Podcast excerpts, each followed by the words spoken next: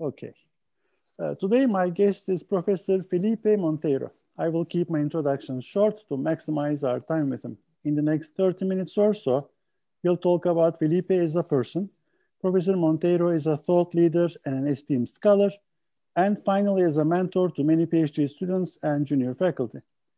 For the sake of time, I'll skip many of his accomplishments and give you a very quick snapshot. Professor Monteiro is a senior fellow of the Mack Institute for Innovation Management at Wharton School.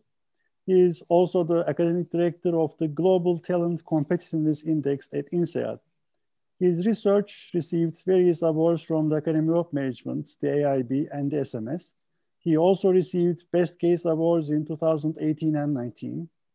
He is part of the World Economic Forum's expert network about the future of the digital, digital economy and society, Latin America, and Fourth Industrial Revolution. He was also a member of the World Economic Forum's advisory group on the emerging best practices of Brazilian globalizers. He consults and gives talks for companies and governments worldwide. And thank you, Felipe, for joining us. Thank you, Ilgaz. Uh, first question is always, uh, what did you want to become when you were a child? So it's interesting. I, I don't remember what I want to become when I was a child, but when I was a teenager, I really wanted to become a diplomat. Hmm. And I was and I was I was serious about it. And I, I remember because I went to law school, kind of wishing to be a diplomat. And I even had kind of kind of private classes uh, because you have to pass right a public exam to become a diplomat in Brazil. And let me tell you a kind of an anecdote because I was having private classes with Brazilian diplomats at that time. And one of my tutors at that time ended up becoming now the president of the New Development Bank. Uh, so he's a Brazilian diplomat. And I mean, I met him recently. I actually invited him to come to INSEAD and give a talk. And I said, you know, when 25 years ago, I was having kind of private classes with you, um, and, and then yeah things changed. I didn't become a diplomat but i still have fond memories of that time. You actually invested a lot of time and effort into this thing. It is not like a childhood dream of being a policeman being a doctor being a teacher. Uh, what made you choose ib so you know i i mean becoming an ib scholar was kind of later much later on in my life. But you know since i was a kid and I mean, my parents uh, are Brazilian, but you know, they when they want to talk kind of between themselves and not having me and my kind of sister understand them, they were speaking either in French or English. so as a child, I have this recollection saying, no, I need to learn kind of I need to learn French or I need to learn English because I, you know, I need to understand what my parents are speaking. So I have this recollection of kind of living in Brazil, but already as a child having this connection with kind of the world and connection with foreign languages. Simply at that time, just to know, I want to understand what my parents are talking. I'm curious what they were talking about, but uh, okay. So uh, something interesting about you uh, that you wouldn't put on your CV. So I think I think professionally, Ilgaz is, is interesting, and I mean, not many people know is I was kind of Sumantra Ghoshal's last PhD student. So mm-hmm. uh, when I went to LBS, um, I mean, the first person I worked with was uh, Ghoshal. And uh, and I, I remember right I, I, mean, I learned a lot from him and I we end up writing kind of a couple of cases and some managerial journals but I think it was too bad that he kind of he passed away um, before I, I, graduated, and, and I was already working with, with Julian Birkinshaw as well. But I think I thought it's it's it was someone who really influenced me uh, in my early years as a as a scholar. I think more on the on a more personal side. Uh, I think what's kind of funny about my day to day is, uh, I mean, I'm Brazilian, my wife is Argentinian, my kids were born in the UK, we now live in France. So literally, okay, every day we speak four languages here at home. Everybody with different accents. Nobody understands each other. So you know, when you go to the classroom and you're teaching about IB and those things, you know, it is something that you go. I come back home and say, I know exactly what it means. This was funny. Um, okay, if you stop doing what you're doing today, what would you do as a second career or as an alternative? I think you know, if I look and maybe right to have similar experience, I think already now, right? I, I teach, I research, uh, but I also kind of consult to a number of organizations. So I think maybe right the most immediate ones, yes. No, if I were not an academic, probably I would be kind of doing what we teach, either as a consultant or having a business career. Um, I think if I go and say no, think about also the things that I like and sector that I like. I, I love kind of the I love wine and I love wine tasting. So if I think, you know, if I could do something different, maybe I would kind of work for a winery and think about the globalization of that winery, how we, uh, that would be a fascinating sector to work. It is fascinating. Okay, let's talk about uh, regrets. Uh, have you got any regrets? Uh, do you have one wish uh, that one thing that you wish you would have done, but you didn't? I don't think I have a, I think, first of all, I think we were, we are so lucky and I'm so lucky and so grateful uh, so I don't, I, I cannot pinpoint one major regret. But if I look back, you know, probably the, the things that I regret most of the time were, you know, being too worried about how to control the future and being right too worried about what's going to happen and, and maybe sometimes not enjoying uh, the moment. So if I look back, especially maybe in my PhD years, you know, maybe I was too worried at the time. And right and i wished i just kind of enjoyed those years without worrying too much what would have would happen after graduation. Um, and um, what did you learn from your biggest failure? Well i think most of the time i think the the learnings are really about self-awareness at least to me right? Are really about understanding what i right? What really matters to, to me and who i really what are my really my most important values. And i think most of the times when i think you fail is because you deviate from the things that really matter to you. I don't know if that makes sense to you. It does. It does make a lot of sense. Um, while while my guests are talking uh, with me i'm always thinking about what would be my answer to the question and um, more interviews, I, I think uh, I'm getting more regrets and more things that I, uh, I'm remembering. Okay, what are you most proud of? I think yes, someone like me who has kind of, I mean, I left Brazil 20 years ago. I think maybe the thing that I'm most proud of is kind of, although being far away from the people that really matter to me there, right? My family, my friends, I'm really happy to have managed to keep a very close relationship with them despite the distance. Um, and, and, and, to a certain extent, I think this is this is important to me, not only what it means to me, but also to show to my children that people who are important to you, it doesn't matter if they are distant, you can still have meaningful relationships and you can nurture and keep those people really in your life. So I'm, I'm really kind of I'm really proud as I look and write and, and I think about my my friends, my old time friends how I we're still very close friends. Perfect. Now let's uh, switch gears to, to research for the sake of time. Uh, let's say you're stranded uh, in a in a small pub. Uh, locals don't know who you are, and they don't. You're talking to people who don't read your work regularly. What do you say? How do you explain your research to uh, th these type of people? maybe another way of, of kind of answering that question, say, how would I explain my research to my mother or, uh, and people who really don't understand what we do. You know, I think the, the way I try to describe what I do is, you know, I'm really interested in, in understanding how organizations go to other places to learn.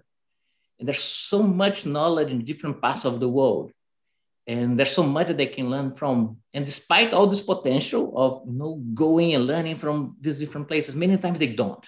Many times something goes wrong. Many times they don't, they don't pay attention to those opportunities. Why? And I say, you know, what I love to do is kind of is really going and talking to those organizations and kind of really spending time with them, understanding why sometimes the potential for that learning doesn't materialize. When I talk to my mother about what I do, she says, like, oh, we, all, we know that already, so what's new?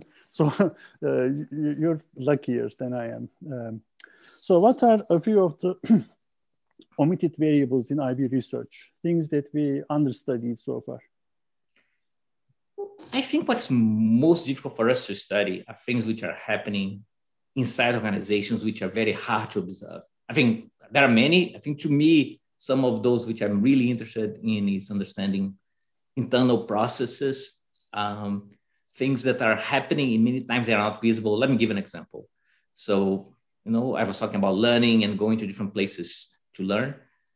I mean, a lot of what we do, a lot of what we can do is kind of many times looking at location choices and then looking at patenting, right? And you say, yes, you know, multinationals located in Silicon Valley, now they are patenting about technology there. I think what is hardly observable, uh, and I think to me, we need to spend much more time is okay, from the moment you locate there to the moment you start patenting, what's happening, right? What's happening inside those organizations? So I think getting a sense of variables which are really related to internal processes, how people are behaving. Um, I think this is very important. Not easy to do, but I think very important. Um, let's talk about creativity. What does your mind uh, think of when it wanders freely in a state of idle curiosity? Like, how do you come up with uh, creative ideas? Yes, I mean, there are two things, right? So I think is is I mean, how do you come up with creative ideas? And I think to me, typically these are when you are, at least me, when you're really close to the field and close to the phenomenon and talking to people who are really struggling with real problems and and right and, and getting that intuition uh, right getting that smell of, of, the problems that you know sometimes it sparks. Yes you know we haven't thought about that or we haven't thought about that from a theoretical perspective. I think also i think to me today you know if you ask me when i think what what we should be thinking about and i think there's so much going on in the world right? And so much kind of big question marks in terms of how the world is going to be after COVID and how the world is going to be in terms of you know geopolitics and digitalization. So I think there'll be a lot of interesting questions to to be investigated. So uh, what's going to be the major topics in the next five to ten years in the field? Uh, what do you get um, as an advice, for example, to PhD students thinking about new dissertation ideas, what is the new front? So, you know, I think there are two, maybe three things going on on kind of in terms of phenomenon, and there's kind of something important going on in terms of methods. I think the three things which I think are going on in terms of trends are, you know, for us in IB, I mean, the importance of geopolitics, right, to mainstream business questions. I think it's really, really high in the list. Uh, I still remember uh, Ilgaz going to AIB. I think it was AIB Vancouver. And then I remember Dominic Barton, the former CEO of McKinsey. I think one of us asked him, you know, what keeps you awake at night and what? And I remember, still at that time, maybe 10 years ago, he was saying, no, I'm really worried about geopolitics. Uh, mm-hmm. And I remember at that time, it was not that clear to me. And now I see why right? Maybe why he was saying that. So I think well, there's there's this main issue that I think will impact a lot of business, um, and maybe in that sense more on forcing more localization, forcing right less kind of pushing against globalization, if I may say so. I think the opposite force there is, I think what's happening in terms of digitalization and digital transformation uh, has an incredible right uh, is opening incredible opportunities for firms to be more global. Um, and so i think it's very right the creation of new ecosystems. So i think it's very interesting to see those two things kind of those two forces and how they will redefine global business. And i would add a third one which is really how the mindset and how people are changing their mindsets in terms of what is acceptable or not acceptable as we think about sustainability and as, as we think about you know, social responsibility. So if I think about you know, the, the scene of international business and how multinationals think about their global strategies. I think those three things, right, those three forces are really kind of create many avenues for us to understand uh, global business. And I would add, so I was saying more in terms of trends. I would say that for us, right, as, as students, as researchers, I think what's interesting methodologically, right, or terms of what's possible to do is there are so many new methods to capture data. Right? So both the availability of data, but also how you treat the data. That right, mm-hmm. not even our dreams before we say, wow, how would you get this amount of data, right? How would you really interpret it? How would you really analyze it? So I think, right, these are new frontiers that if I if I were starting my PhD now, I would be really excited to see, you know, wow, both in terms of what's happening in the external environment, but also how we'll be able to capture and treat it. Um, I think what we need to be working on is how do we ask right the right questions, relevant questions. Um, Felipe, I mean, uh, you've seen a progression since Ghoshal's times, right? From Ghoshal to today. You've seen an evolution in IB. Uh, we are evolving into something. Uh, during this evolution, what did we lose? What did we gain? Um, how do you see the field?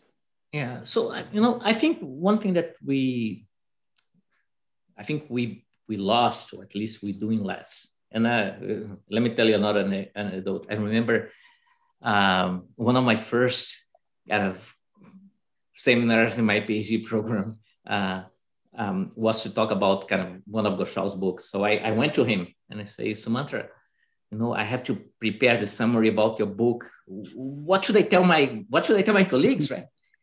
And then he was kind of, he was almost upset. You know, you should tell them that they should go and talk to managers. They should go and you know this idea that they would be asking questions that are only relevant to right to academics. It doesn't make sense. They should be uh, right. And he was, you know, look at me. You see in the book, I was talking to right all those big companies.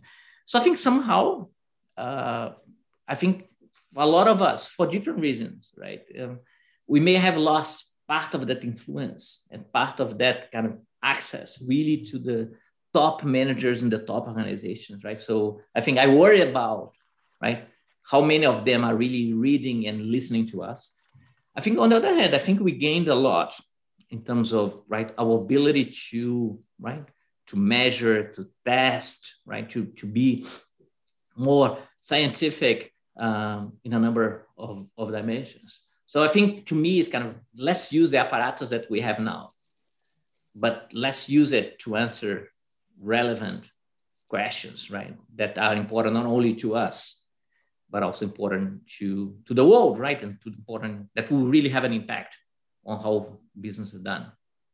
I mean, underlying uh, theme in your conversation, in, in conversation with you is, you know, we need to talk to managers, we need to get to figure out what's happening in real life and uh, see how we can research it, right?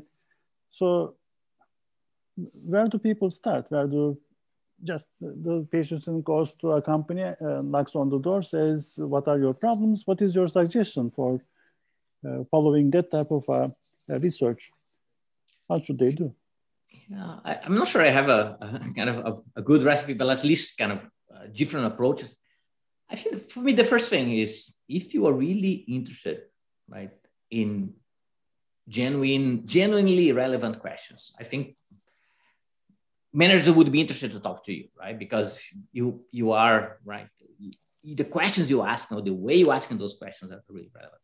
But I think to me, one, one way, at least that I try to, to do and, and think about this is I wouldn't go there. I wouldn't go and talk to managers in a very transactional way. I think you really have to build relationships that they see. No, it's not that you you want to come and you're to come and go, uh, right? You, you really try to contribute. You really try to kind of really be be part of that conversation. Um, of course, I believe, and, and again, Ilgaz, I'm very grateful to the many people who helped me, right? I think, right, if you are a, a PhD student or maybe if you are a junior uh, scholar, right, you'll be your colleagues, your advisor, right? People who really already have those relationships, um, who can kind of help you get a foot in the door. Um, but to me, really, is this this approach of you know what you're doing, you're building long-term relationships rather than having very transactional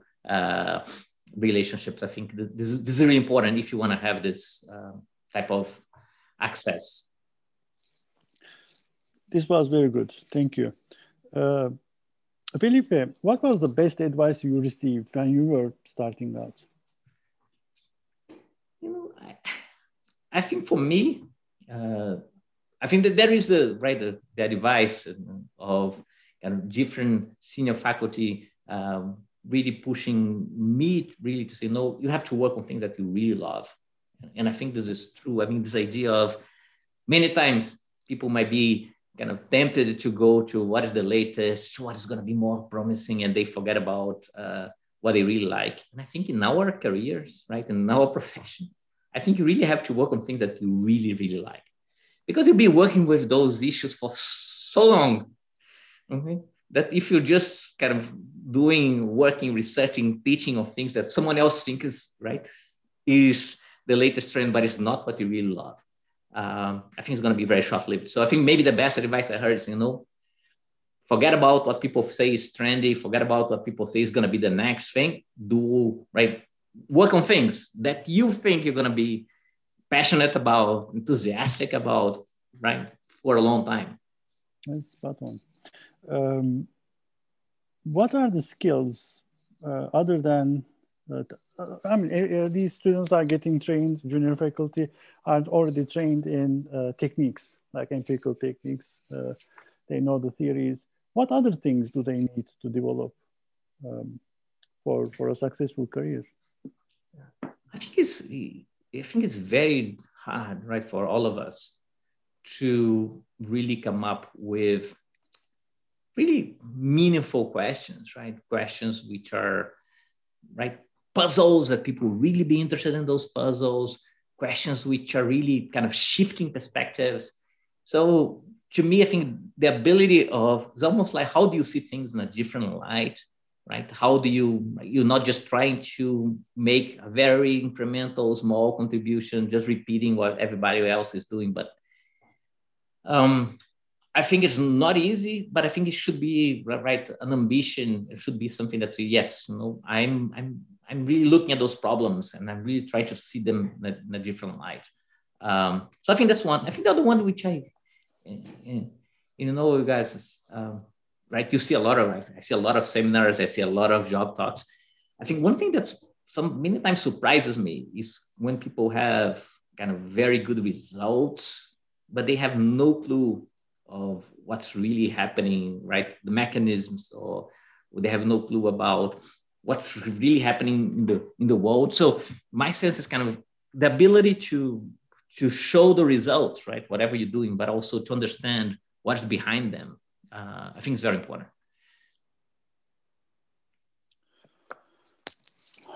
So um, I think you covered uh, the advice part as well. Uh, what is one question that I should have asked you but didn't? I think maybe yes, you you could have asked me, you know, what kind of advice I give not to the PhD students but to okay. my MBA students. Here you go.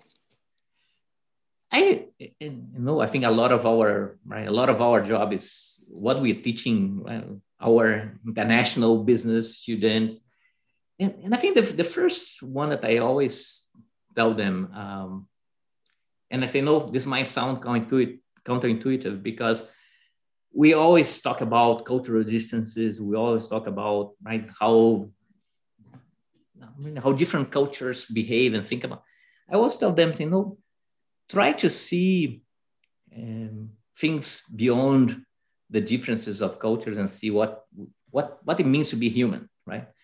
What keeps all human. And I mean, some companies are able to do that. Some of, and I say, no, maybe sometimes you'll be able to do this at a company level. And, uh, you know, you can think about companies like L'Oreal, right? The beauty companies, you know, we think about the universal sense of beauty, things that would go beyond culture. But, you know, this is not easy. But if you don't do this oh, at, the, their professional life. At least try to do this personally. Right?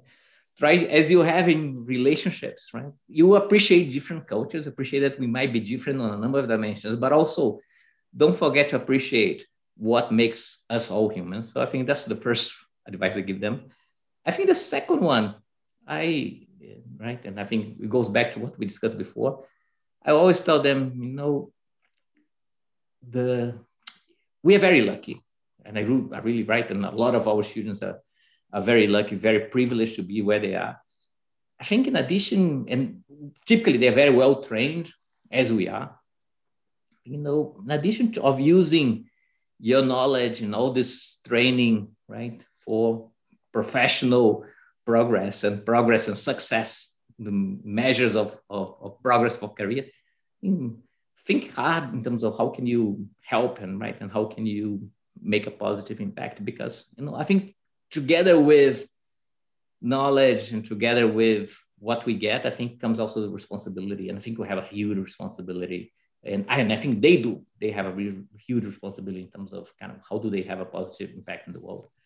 Um, and I think the final one is really a and, and you know, be grateful and kind of and show your gratitude um, because you know, I think I, I, say and I even tell know, I think it's good for you, being being grateful is good for you, but also you know, nobody is where you are without the help of so many people, and uh, and I think we should always remember that. So Ilgaz, before anything else, thank you so much. I'm kind of I'm kind of I have so many people to thank, but also thank you for this invitation. I really enjoyed our conversation.